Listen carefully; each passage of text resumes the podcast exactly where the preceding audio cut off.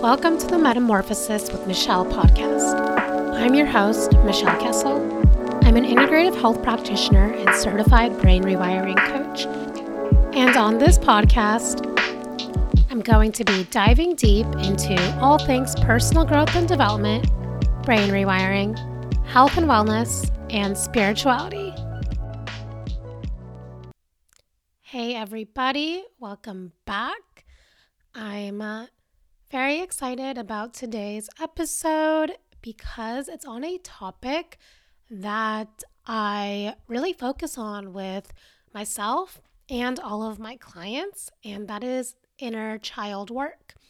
This conversation really dives into how to start working on building the relationship and healing the inner child. So, if you're new to this type of work and you just keep hearing the word inner child and you're like, I'm not sure how to do this, this episode is perfect to get you started.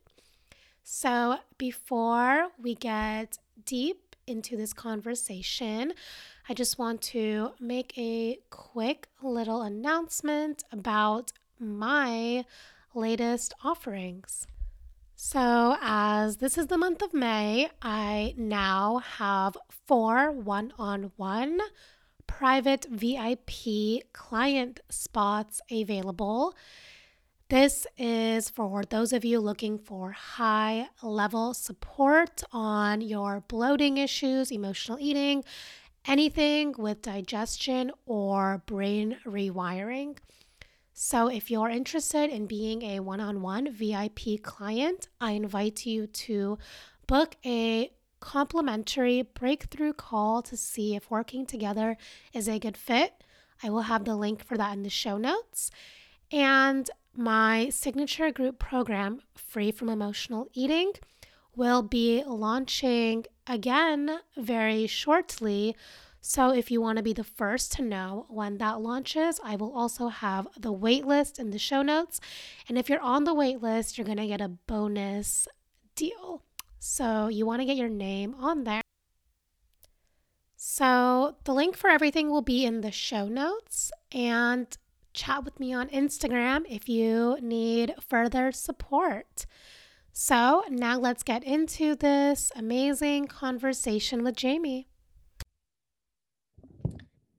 Welcome to another episode of the Metamorphosis with Michelle podcast. I'm so excited to have a lovely guest today. Today on the show, I have Jamie Lindquist. And she is an inner child coach. So I love this topic, and it's something that I so deeply believe in, is something that everyone should be aware of and really experience and understand the power of doing this type of work. So excited to have someone who is an expert on this topic to share her knowledge with us today. So I will let Jamie introduce herself and just give us a little bit of a background on what you do. Hi, guys. It's so great to be here. And it's great. Thank you, Michelle, for inviting me to be on here and sharing myself with you guys. Um, a little bit about me. So, yeah, I, I know some things about the inner child. and um, I, I think what's really cool about it is it's almost become a trend these days like the inner child, inner child work and healing your inner child. And it's become a trend, which is oh, amazing. And I think it's important that people understand what that really is and healing your inner child is, and I know I'm supposed to be talking about myself right now, but since I'm just kind of flowing into it, uh, yeah, healing your inner child um, isn't like necessarily going into your past traumas and reliving them and dealing with them because it sounds so heavy and really just doesn't sound enjoyable at all. Like, who wants to do that? You know? but the reality is is that the inner child is impacting every single one of our relationships. It just is. So it's very important that people do that work. They get really curious about how the inner child is impacting their relationships and um, you know do the work to get connected to that inner child and in the way that i do this work it's it's really building a bond between the inner child and the inner parent so i kind of help people nourish that bond and, and just cultivate more love in their life, which is really what I do. Um, and the access to cultivating more love in people's life is by doing the inner child stuff.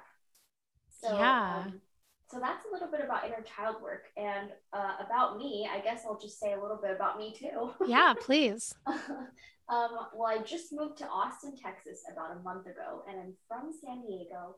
So this past month, I've been dealing with like, you know, grief, missing my family a lot, missing my friends a lot. I had a brick and mortar business in San Diego for five years, and it was very comfortable for me. But I, I missed that, the security that even though I, it was my own business, it was consistent and I never had to worry about money or advertisements or anything. And now I'm in a whole new game. I'm in a whole new game. And so, anyway, this past month I've been dealing with that just to be super real with you guys, you know, like it's not all just, you know, butterflies and sweet peas. It's like, you know, I've been grieving. I've been feeling sad as fuck. I don't know if I'm allowed to cuss on this show, Yeah, but this is this is a I don't know if it says explicit, but like now you know. I've definitely cussed. It's fine. okay, good. I'm glad. Thank you for that. Um, yeah, I I've been feeling sad. I've been feeling like regret and remorse and grief. Does that mean that I'm a sad person or that I'm, you know, not at all? I'm actually a very happy, traditionally positive person, but it's definitely what's been showing up for me this past month. Um, and I have a dog, and the dog loves it here. And it was my my dog, my boyfriend, and I just decided to move here, so we did. And you know, they're both loving it, and I love it in Austin, but I also miss San Diego. So that's a Yeah. Oh, and I guess I'll talk about this. I've been coaching people since 2018, and I did that through a, um, a big company, one of the biggest, if not the biggest, personal professional development company in the world. It's in 60 countries. And um, I was coaching for them since 2018. Um, and when COVID hit, all their programs went online. And I, they have a very masculine style of coaching very Mhm. kind of like matter of fact, just be in action, traditional personal development stuff, you know.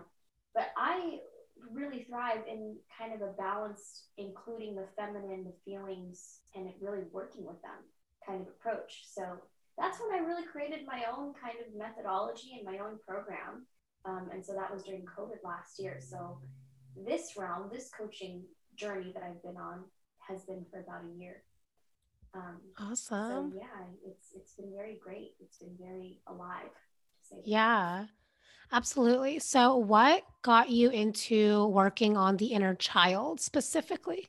Yeah, it's a really, really good question. I actually started out really wanting to help people build boundaries, create boundaries, stop being a people pleaser, and actually go after what the fuck they want. Because I traditionally, My, my mom's Filipino. I grew up in an Asian household, and there you do what you're told. You don't ask questions.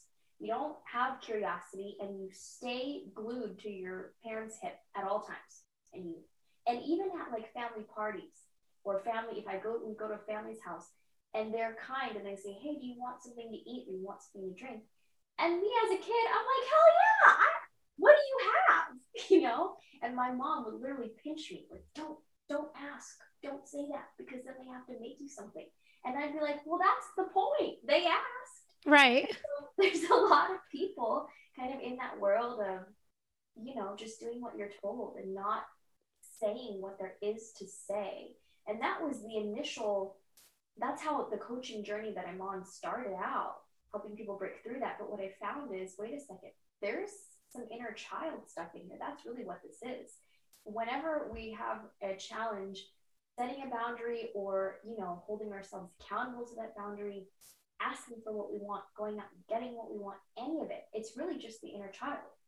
And so that's where we start. We start at the root. We go back to the root not to relive the trauma not to you know tell me all about your traumatic event not like that whatsoever. That stuff may come up but that's not the intention of you know of what we're doing. So i hope that answered your question kind of rambled a little bit Yeah, no, absolutely. So I'm curious, you started with more of the boundary work and you realized the root of the poor boundaries comes back to the inner child. So now, when you work on inner child healing with someone, is it still focusing on those boundaries or have you kind of expanded to a broader topic? Yeah, no, this, oh my gosh, this is so great because I, I'm always wanting to evolve and I'm always evolving my coaching curriculum and just really getting to the root of what do people need? How can I solve, help solve what people uh, have problems with? And so, yeah, it is. So, the actual problem that I solve with people is I help them create nourishing relationships in their life, be it romantically, they create some real juicy, I mean, real juicy relationships. Um, or if they just want to um, shift the dynamic in their family, they want to have better relationships with their parents, with their children, that's a big one, with their siblings, just more nourishing, fulfilling relationships. That's my thing right there. And the access to that is by doing the inner child work. So, and it's constantly evolving. You know, who knows? Maybe three months from now, it could be like, it could evolve even more into I help people have more sex. You know, I don't know. I don't know what it could evolve into, but but that is the the access to whatever it is that that people want in their relationships is through the inner child work. Yeah, I totally agree because in my coaching, although it's not tailored to relationships, it's like emotional eating and the bloating, I still find besides physical imbalances, the root cause is the inner child work as well. yeah, So that is also why I'm so passionate about this, but it's so fascinating because whether it's a physical health issue, an emotional eating issue, a relationship issue, even a money issue, the root cause is the inner child work. So when you do this work, you can kind of like kill 10 birds with one stone almost and solve a lot. Yeah, literally. It's it's amazing. I mean, and if we really look at that, like we are who we are because of our past and because of our childhood and our upbringing, and you know that's pretty like standard knowledge. But what do we actually do with that? And you're so right. Inner child work is like the keys to the kingdom, to all kingdoms. Right. So we keep saying inner child work, and maybe there's someone listening to this who's like, what is inner child work? Like, I don't even get what that is. How would you Yeah, describe it in layman's terms? yeah. Well, I, I think I kind of said a little bit about this in the beginning, but it's really creating a nourishing relationship between who you are and your little self, which a lot of the times is running the show. Somebody said, I don't remember where I heard this, but 75% of the time your inner child is running the show, whether you're conscious of it or not. and um, and I don't disagree with that at all. You know, for example, let me share this with you. Last night, me and Taj we were so hungry and he was pretty stoned and didn't want to go anywhere. And I was like, totally understand that. So I'm in the kitchen because I'm the woman and you know I'm I'm usually the one who cooks at home. Mm-hmm. And um, I'm like making tuna, like to make tuna melts. And the entire time I'm like, I don't want to do this. But meanwhile, I'm pulling out all the spices, making it all, you know, delicious, but all the while, like, I don't want to do this. I just don't want to do this.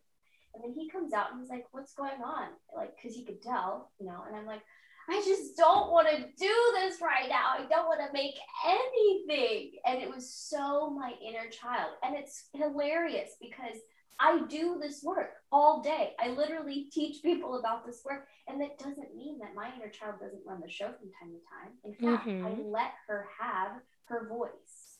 And that I think is really what inner child work is, is letting the inner child have their voice, not trying to shove it down and be like, no, no, stop being whiny or stop complaining and just freaking do it or just figure it out. It's it's not trying to jump in and, and be mean to them. It's really letting them have their voice and activating the inner parent. So after I was like, oh, I don't want to do this, I stopped and I listened. Inner mama, inner mama Jamie was like, I I get it. And guess what? You don't have to. You don't have to do this right now we can go get some food we can get we can make something else we can order delivery there's so many things we can do and and that's the other part of inner child work that i think is very important and often gets overlooked is activating the inner parent and creating that beautiful, beautiful bond between inner child and inner parent. Um, so yeah, in a nutshell, I think that's what inner child work. Yeah, I love that you gave an example because I think people just talk about it and people are like, I still don't get it. You know, it doesn't really seem so tangible if you're just like, you know, you just talk to your little girl self. So thanks for giving an example that people can totally relate to because I think we can all have a moment like that where a part of us is whining and then the other part of us is like, oh, just get it done. Like, stop complaining. And we're having this internal battle and not understanding that it's like our inner child speaking out loud. Right. Yeah, that's exactly it. And and what you said is absolute gold because it's the awareness of when your inner child is running the show. That's like that right there in itself is like the key to the kingdom. Just having a simple awareness of who's saying what, you know, who who's running the show right now, who's driving the car right now. Is it inner child? Is it inner mama or inner dada? dada. or inner, you know, drill sergeant Taj Taj has my boyfriend, he calls his you know, person who's like, just get it done, dude. Come on, like figure it out, and is very rigorous. Calls that guy his inner drill sergeant, and I really like that kind of label for that. Yeah, I know. I mean, I call it like my inner bitch. So, Yeah, inner bitch. I love that. yeah, labels are fun sometimes. Yeah, it, it just kind of makes it tangible, like what you said. Makes it, exactly. you know, palatable and Yeah. So, if someone's like, okay, now I'm understanding what this is, what would you say the first kind of few steps they could take to get started on connecting with their inner child would be? You ask the best questions. I for Thank you. if you're ever on a podcast, have it be Michelle's and pray that whoever's interviewing you, if it isn't Michelle, is just like Michelle. Oh my God, you're the sweetest. it's the truth. I'm I'm just speaking Appreciate the live rating and review. Uh, okay, so one of the first things I think, and it can be challenging to tap into the inner child if you've never done it before. So have a photo. Have a photo of little you that's around seven years old or younger. And the reason we, the reason we, why that's a juicy uh, age is because around that time, traditionally, we come into the more 3D realm at around seven or eight. We be more realistic, we be more independent and more here in our, you know, this world. But before that, that's when we're most imaginative, imaginative, we're most psychic, we're most intuitive, and we just really know things and we're so trusting. And so that's the that is who we want to get in touch with. That child right then and there, age seven or earlier. So find a photo of you at age seven or younger and really connect with that person in that photo. Like, I mean, observe everything in the photo. Where is it? For example, I mean, I, I was going to show mine, but in, in this photo that I keep on my desk, it's me at six years old sitting on my bed and I've got my Hello Kitty sheets and I have my Shrek poster in the background and I have a canopy bed. and um, I'm just so like happy and shy. And if you really look into the eyes of the child in that photo, there is so much that can be unraveled, especially if you're an intuitive person or you're an empath, light work, whatever word you like. Um, there's so much there if you look through the lens of who we are now. And so um, I'd say that's the first step. Just find a photo, get connected to that little one. If you don't have a photo of that little one, bring yourself back to a time when you were around that age. And when you try to do this, there may be memories that come up that are not very pleasant. You know, if I think back to, okay, where was I at around seven or younger? The first memory that comes up is not a good one at all. I'm terrified in this memory that I think of, and that's okay. If that's all you can think of, that's okay. Be with that memory and see if you can find one that is happy or that is quote unquote positive. And see that little girl or little boy or little however you identify as um, just this so cute and so fun and so playful little being and just see them for who they are. Um, I'd say that's the first step. Just get connected to them. Yeah. And then from there, the possibilities are endless. There's so many exercises you can do.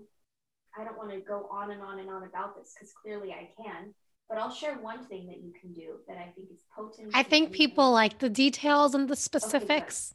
Okay, good. Okay, good. So one thing that you could do that's very potent and and anybody could do this is if you pull out a piece of paper and if you meditate, get into meditation, get into your body, really focus on your breath, whatever kind of meditation you like. And with your right hand on this piece of paper, write a question to your inner child. Write a question. With your left hand, non dominant hand, and it's good if you have a picture of you, of little you around, so you can really get present to that being. With your left hand or non dominant hand, answer the question and really let yourself go there as if you're speaking through the, the hands, the eyes, the lens of little you and be authentic and raw. A lot of the times, if it's your first time connecting with your inner child, it's not going to be rainbows and butterflies because reality is we're assholes to our inner child, especially when we're not conscious of this little person running the show. Most of the time, we're like, oh, stop being so whiny, or why are you being like that? And oh my God, you're so annoying. And all these things, right? And yeah. You look so ugly. Oh my gosh. Put some lipstick on or oh my God, you need to, you know, all these things. We're actually talking to little us.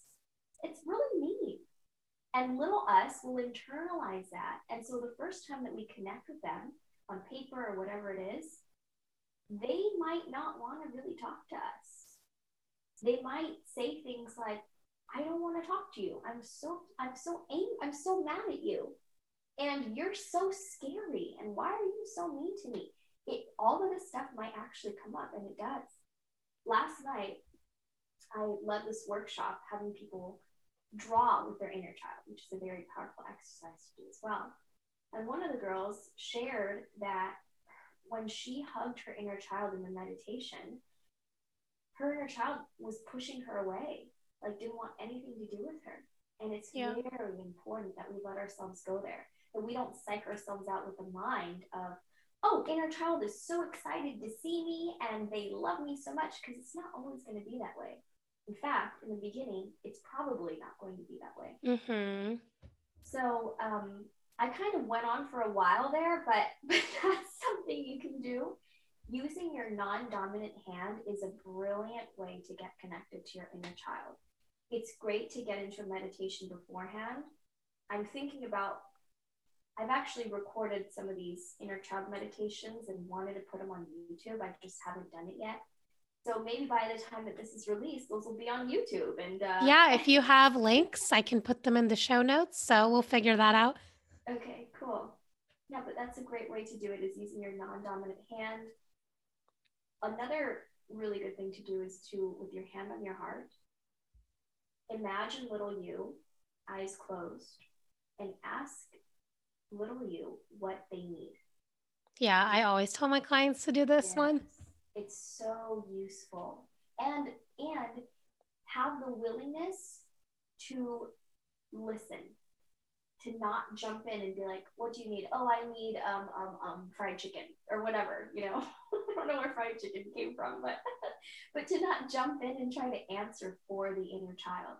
Actually give them all the space they need to answer. It might take a few minutes for all we know, but it's important that we're willing to listen.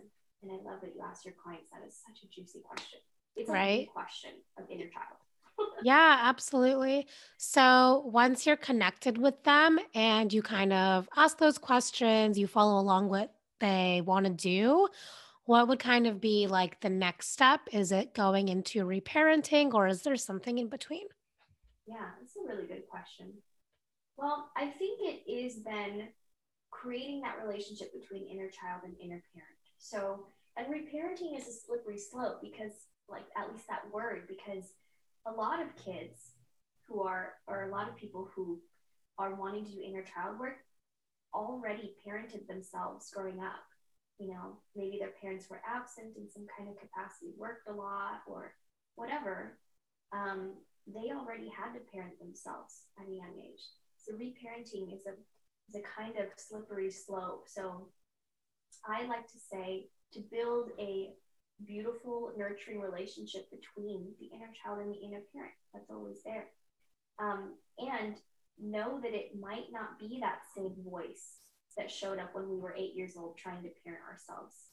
It's, you know, know that that voice was still the inner child at that age and be willing to listen for the compassionate, nurturing voice that we always wanted as kids. Um, and so that's kind of the same thing listening, waiting to listen for that nurturer. And if somebody who's listening is very spiritual, you can put this into the perspective of um, sorry, I don't know why Siri just started recording my voice, but uh-huh. put this into the perspective of what, how would love respond, or how would God respond, or how would Pachamama respond, or how would you know the universe respond, or source respond, whatever word you like that brings you that soothing, nurturing, being held experience. If you're having a challenge tuning into your inner parent, use that use whatever's going to bring you that nurturing, that genuine, compassionate, I got you and I got us, and I'm never going to leave you. I promise. You will never be alone. Whoever, whatever kind of being is going to bring you that experience um, is what there is to use as the next step in, in inner child work. Yeah, I love that. So, how does like, of course, it shows up in relationships, but how are the most, I guess, common themes, if there are any, that you see with like doing this work and building relationships? Well, again, you asked the most brilliant question. um, this is probably one of the best podcast interviews I ever had. Woo! so I'll just use my own experience as an example because I think that makes it tangible and relatable. So, with me and Taj, with my boyfriend, um, I know my inner child is running the show. For example, last night in that just very recent story that I that I shared. Um, anytime that I'm feeling like, for example, if I'm like, "Hey, do you want to go with me to Target?" And he's like, "I've got things to do. I I can't go to Target right now, and honestly, it doesn't sound very pleasurable to me.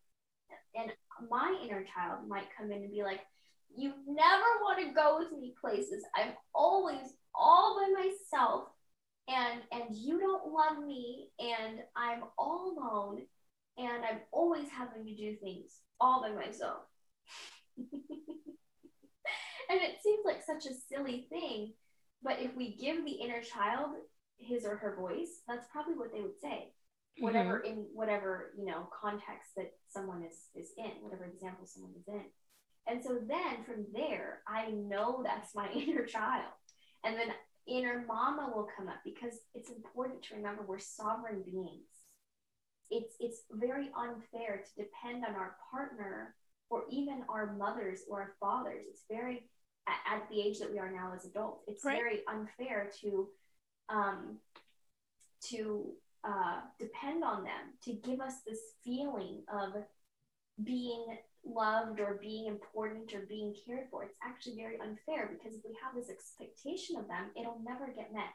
Anytime we have an expectation, a big expectation, we're always going to be looking for ways that it's not being met. It's just what the brain does. It's the world of expectation and attachment. So um, it's important to be grounded in the fact that we are sovereign beings and to be connected to source, to God, to the universe, to Pachamama, whatever word people like, very important to have that connection to remind us that we are never alone, ever. That when I'm going to Target, I'm not by myself. My inner child is not by herself. She's got inner Mama Jamie going with her. She's got God going with her. She's got universe going with her. She's got Pachama. I believe in all these, right? Yeah. Spirit team. yes, she's got her guides, she's got her ancestors, she's got all of it. Literally, more people than can fit in the car are going with her. Yeah. And when she remembers that, when I am responsible as the inner parent to remind her of that, she can be at ease. And then it could be fun. Like, oh, going. To Target right now. This is so fun. It doesn't ever have to be this experience of being alone or not being loved or not being safe. And I'll just, I, I talk about this pretty often on my Instagram, but I think it's very important to highlight that the two main things that the inner child needs is to be loved, to know that they're loved, and to know that they're safe. Mm-hmm. Two foundational things, because you can have one without the other. I like to use this example of like a pimp. If I'm like, you know, I don't want to use the word a hoe, but if I'm like, you know, doing my thing and I have my pimp that makes me feel safe, but he doesn't make me feel loved. I just know that, you know, I'm safe around him. You can have, you know, vice versa. Uh, with my dad growing up, I knew that he loved me, but I didn't feel safe around him. So you can have one without the other, but but to have both is very important for the inner child. Yeah, absolutely. It's the divine responsibility of the inner parent to remind the inner child of that until they know it, until every cell in their body knows it. And it's an ongoing journey, you know. Right. Like do inner child work once or you connect with your inner child once that all of a sudden they like know for sure. As as that they know the sky is blue, they know that they're safe and they're loved. Doesn't yeah. that way. yeah. Do you recommend connecting daily, weekly, as as needed? That's a good question. I've actually never thought about that. I think using your intuition, we're all we all have the power of discernment. And I believe every human being naturally is very intuitive. Sometimes it just takes some allowing the intuition to come totally. Um, but use your intuition and know that you've got such a great, powerful, responsible inner parent as you have such a sweet, loving, and fun, and cute inner child. And you, everybody has both of those. It's just a matter of cultivating the relationship between the two and, you know, cultivating more love around you, the people in your life. Yeah, absolutely. I love that. What is there like anything you'd recommend specifically for those feelings of love and safety, or just kind of having those internal dialogues? Well, some, here's something that I do. So if if I'm feeling alone or sad or anything, I will go into nature and I'll barefoot put my feet in the ground, get grounded. I think this is pretty simple practice. But this immediately gives me the experience of feeling loved and feeling safe and yeah. feeling held. So that's a very simple practice that anybody could do. Um, you know, whatever your spiritual practices or whatever your beliefs are, to get connected to the higher power that you believe in. And this is very important. I think if somebody doesn't believe in and doesn't like the word God, doesn't like the word, you know, universe, or doesn't subscribe to any religion, totally fine um, everybody believes in love. Everybody, love can be the higher power. You know, God equals love anyway. So I like to use that as a way for people to get connected to that spirituality or that experience of being held, you know, being really cared for is just allow love to love you. It's much, it's much easier than, you know, we, our brains might make it. It's really just inner child work, self love, these things, really just allowing love to love us. Yeah. It's, it's as simple as that. Absolutely. I love that. it's yeah, so true. It.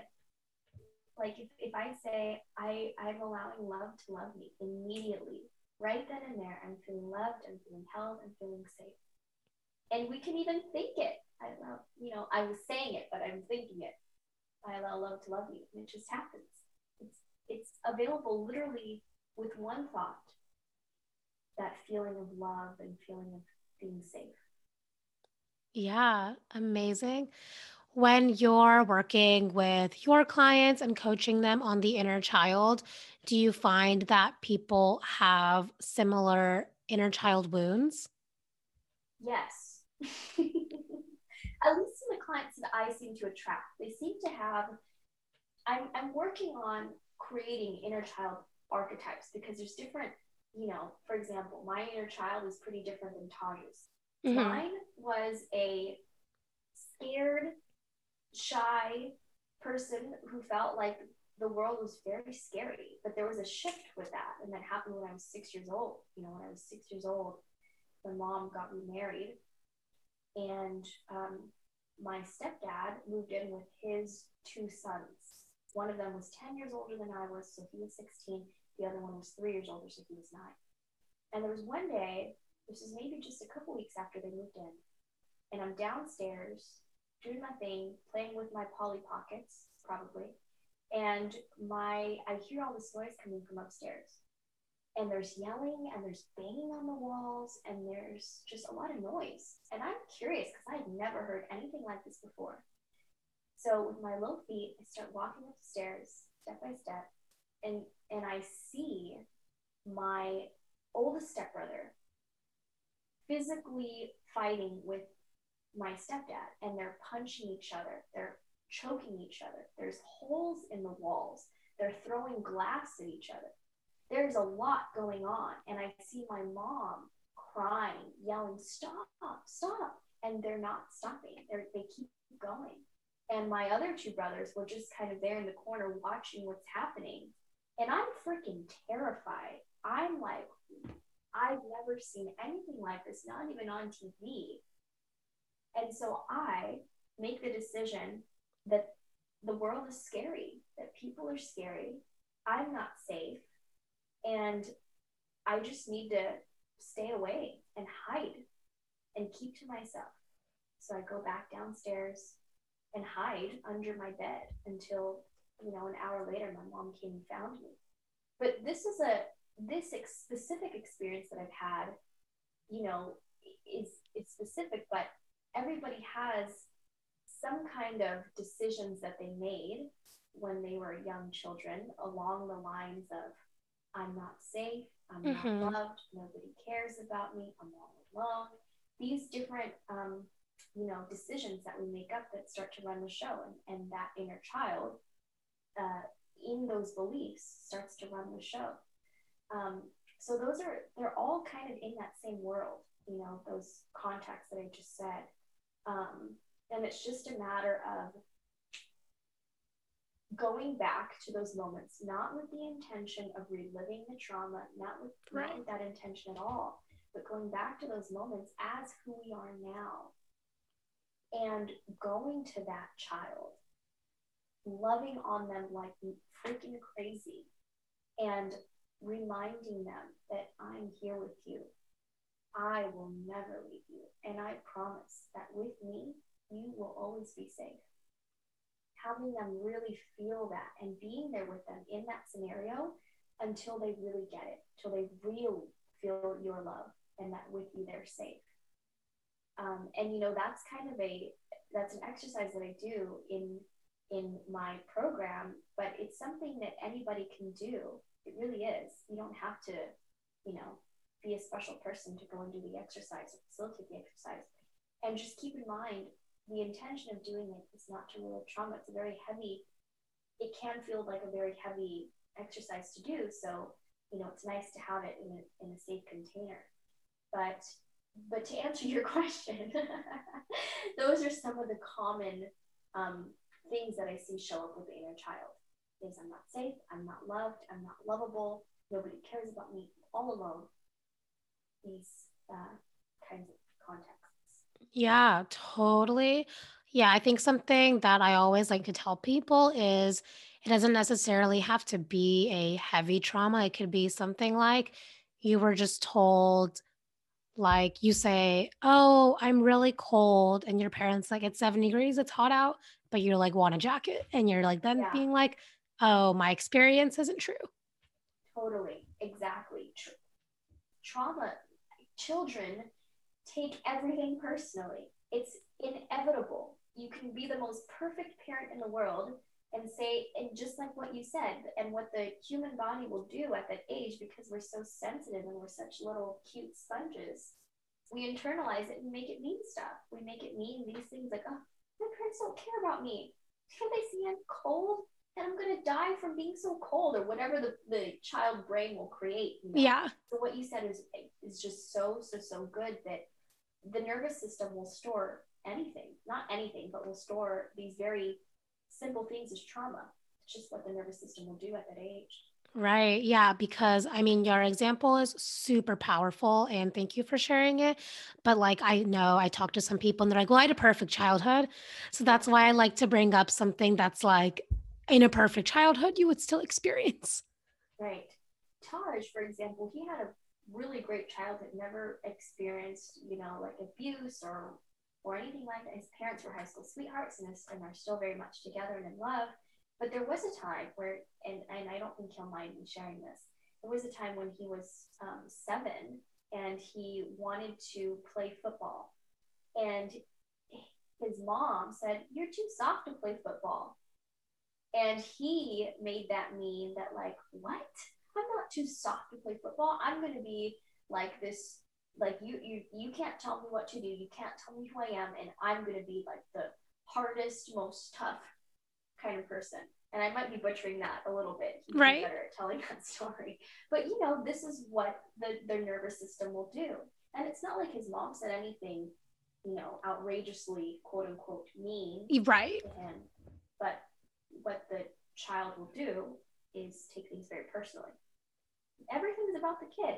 They make everything about them. It's their job. It's their job Exactly. everything's about me. So that includes taking everything personally. Right. Right.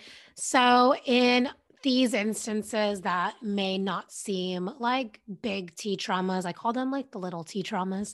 Um, Do you because those, like, I feel like are harder to acknowledge and find because you're like, "Okay, yeah, I'm sure that happened, but how do I remember those moments?" Do you have kind of, like, tips for figuring out what those could be and how to go about that? Yeah. I think that if we don't remember them, that we don't have to remember them.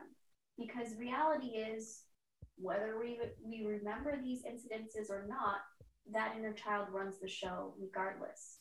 Yeah. So we can use any example. I can use something that happened. Uh, I was gonna say last night with this tuna melt thing, but I my inner parent already stepped in and nurtured that inner child. But let's say I didn't. Let's say right now I'm just diving into inner child work and I'm wanting to do some of this work, and I don't remember those experiences as a kid.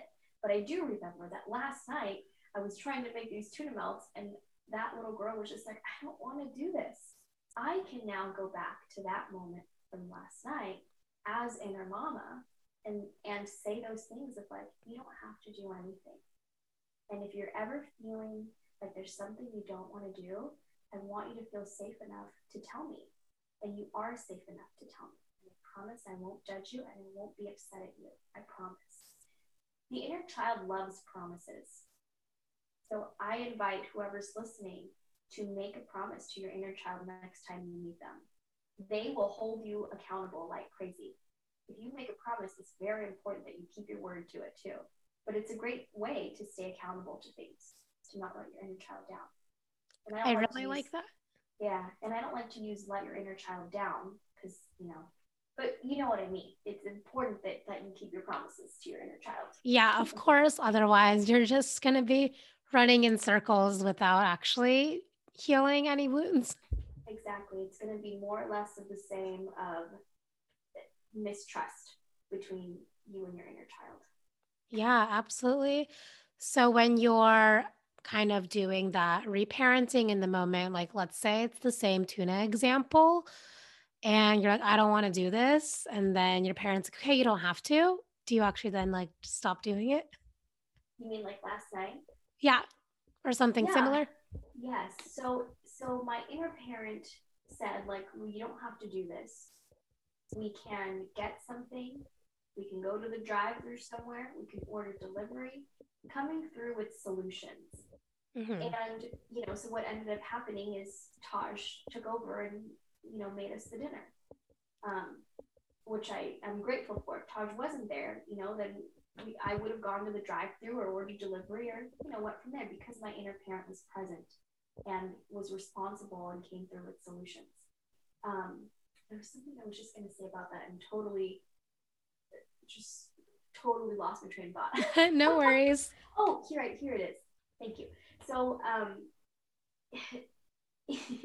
there's a fine line between listening to the inner child and like letting it take over completely. Yeah. So space to the inner, for example, I was talking to one of my clients about this, and she's like, Well, my inner child just wants to quit my job and just like, you know, run around in the woods. Right. and I'm like, Okay, wonderful, you know, and like if we activate the inner parent, we hold space for the inner child to express that, let them know that that's valid and it's totally okay to feel that way. And we're not going to do that. And I got us as inner parents, their job is to say, I got us. I know you're frustrated. I know you don't want to do it. And you don't have to. I'll do that part. I'll do the responsible stuff. You can just hang out in the back seat if you want to. We've got toys back there. You can want, you know, actually creating within you that the inner child doesn't have to be present for everything that we're doing. Mm-hmm. Like inner child, little Jamie, you don't want to go do this work with me, that's okay. You go play. I'll go do this responsible adulty stuff and I'll come mm. get you when I'm done. I like that. And even during sex, for example, inner child probably isn't going to want to be having sex. So if I feel that my inner child is really, you know, alive, for example, yesterday I did this workshop, so my inner child was very much present. And afterwards, I was also horny and wanted to have sex with Taj. And so I told my inner child, like, you know, you don't have to be here for this. We're going to have sex. You don't have to be here for this. You go do your thing and go have fun. I'll take it from here. Right. And that way, there's still that trust. There's open communication, there's trust, and that relationship is still being nurtured. So, you know, she got to play and so did I. I love that example so much because, yeah, when you were saying the food thing, I like was like, oh my God, I feel like I have so many moments where I'm like, oh, I had a long day. I don't want to cook. And it's like me, like my inner child being like, I just want someone to take care of me. Cause that's yes. literally what I think. I'm like, I wish I just had someone to like cook it for me.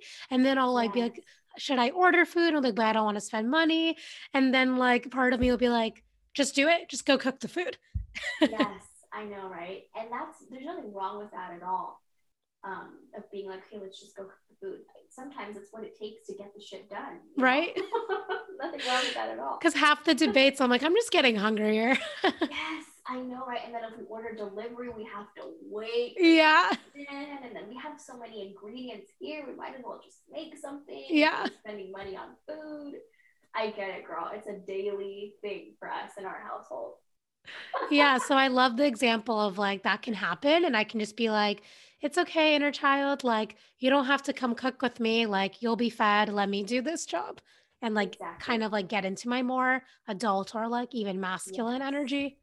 Yes, it's very powerful to do it that way, to put it into perspective, because then you, like, at least my experience is immediate ease immediate like freedom and it's a win-win it doesn't feel like i'm compromising with myself of being like okay come on let's just do this because it just doesn't feel good there gets to be a win-win my inner child gets to just relax and be fed and be catered to and me i can take on like okay this is just what there is to do and i can do it with fun and play and ease yeah, this really reminds me of like masculine and feminine energy. I feel like the parents almost like the masculine, like, okay, like I'll just do it. And then the child's like the feminine, like, I just want to be like held and taken care of. Yeah. Yeah, it is very similar, actually. It's very similar. One little tiny like difference, at least that I've noticed, because I've looked at this, you know, it, it is very similar, mm-hmm. is that the the nurturer, at least my inner mama is very feminine, kind of like the earth. Um, and so, you know, she's very nurturing and and soothing and will do things like sing to me and you know, still flow. She's not like structured or and not to say that the masculine is rough or or rigorous or like angsty. Um, but at least from what I understand and, and my experience of masculine energy is it's is it's um, kind of wide and holds space while the feminine can just kind of flow through and right. be wild and the masculine is more grounded. Um, how did Taj likes to say that I'm very uh, he's like the the anchor, like the mm-hmm. one, and I'm the like the waves and the ocean. Yeah, my um, life. I've heard this in like business mentorships, like saying something similar where like your business, it's like the masculine side of it is kind of like the river bank and then like the business and the feminine is like the river, something like that. I'm butchering it, but it was Yeah, similar to what you're saying. yeah, and it feels right, like being in, you know, getting present to that dynamic. Um, but in terms of inner child work, it's very similar, masculine, feminine dynamics. Yeah. Yeah, I know because I feel like it kind of just like clicked for me, like something there. So I was like, oh, I'm like, I love when I can learn when I do Yes, podcasts too. Yeah, totally. And I learn also as I'm, you know, I'm. Yes, I like know a lot about inner child work and how it works and everything, but I'm always learning still. You know, I'm I'm I will never be like I know everything there is to know about inner child work ever Right. ever. That would be so inauthentic. Absolutely. And I believe that's with any field or, I don't know, area of expertise because there's always more to learn. And yeah, I think like we're all students of life. yeah, So no one's ever done. Yes, that is for sure. Yeah, awesome. So, what is kind of like the biggest takeaway you would give to someone looking to get started on an inner child healing journey? The biggest takeaway that I that I would like for someone to have who's looking to get into this is a, this is a good question. Um, I would say be willing to tap in and be willing to face things that you might not want to face. And hmm if you feel like you're willing, then it could be time for you to really dive in and cultivate that amazing relationship with little you. Yeah, totally. I know I was resistant at first because, of course, my ego is like, number one, being like, you have no problems. But then, like, number two, it was like, but what if there are a lot?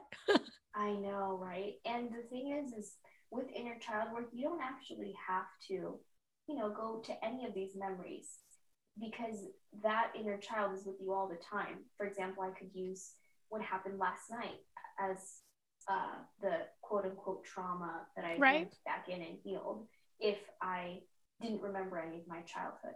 Right, I also don't like to use the word trauma because it's so heavy. right. So heavy. I know. I want to think of another kind of wording, almost just like trapped energy, I think is a good way to put it. Yeah, totally. I love that. I love that trapped energy because it's yeah, and and I inner child work isn't really at least in the way that I do it, I don't like it to be healing trauma. Because at the end of the day, the only person who could heal you is that's you and God, Yeah, and love, or exactly. you and force. But giving the I'm not the healer. tools to work on the inner child, I believe, is like giving someone like the tools to work on themselves. You just Very facilitate it. Very, very much. Yeah. I mean, and there are some pretty juicy tools in my in my toolbox that I give my clients. So Yeah, that's awesome. I feel like inner child work, there's so much heaviness around it, but you can also do so many fun things like yes, dancing and singing and drawing. Like, those are all activities your inner child probably wants to do with you. totally, exactly. And let this is something that I do in my in my program is ecstatic dance. I love that. that child just room to dance, room to play, room to move their body around, no right or wrong way to do it. Um, and if for anybody listening who wants to find ways to incorporate your inner child in their day to day, invite your inner child to come with you. For example, if I'm going to be doing some work on my business or revamping my website or whatever, I'll invite my inner child to come along. Hey, do you want to come with me to go do this? It could be fun to do it together and just see what they say. And then what that does is if they do come along, it makes the experience more enjoyable, more fun, more playful, and you get that extra creativity on your side. That's a really good point. I like that too. Awesome. So, where can everyone learn more from you, connect with you, learn all about the juicy stuff you've shared? Well, people can get in touch with me best on Instagram. I think that's where I'm most on. That's where I'm most active. Um, and then from there, you can look at my stuff. And I just co authored a book Um, if somebody wants to do a little bit of inner child work on their own, um, they can order the book on my website, and I think we'll put that in the show notes. Yeah, absolutely. Um, and I'm working on another co-author project. If there's anybody listening in the spiritual realm, or the name of the book is The Sacred Feminine, a collection of insights from the higher self. If anybody wants to um, have a platform to amplify their voice, spread their wisdom with the world and, and what they do specifically, um, we have about 14 more openings. So a container of 20 women is what we're doing. And so um, that's available. And in that book, I'll also be talking about the inner child specifically in relationships. So that's how you can get in touch with me. I love it. Yeah, all of that info will be highlighted for everyone, and I'm sure people will love to connect and just learn more. awesome. Thanks everyone for listening, and thanks, Michelle, for having me on. Yes, thank you for sharing all of your knowledge and giving everyone some tools to connect with their inner child.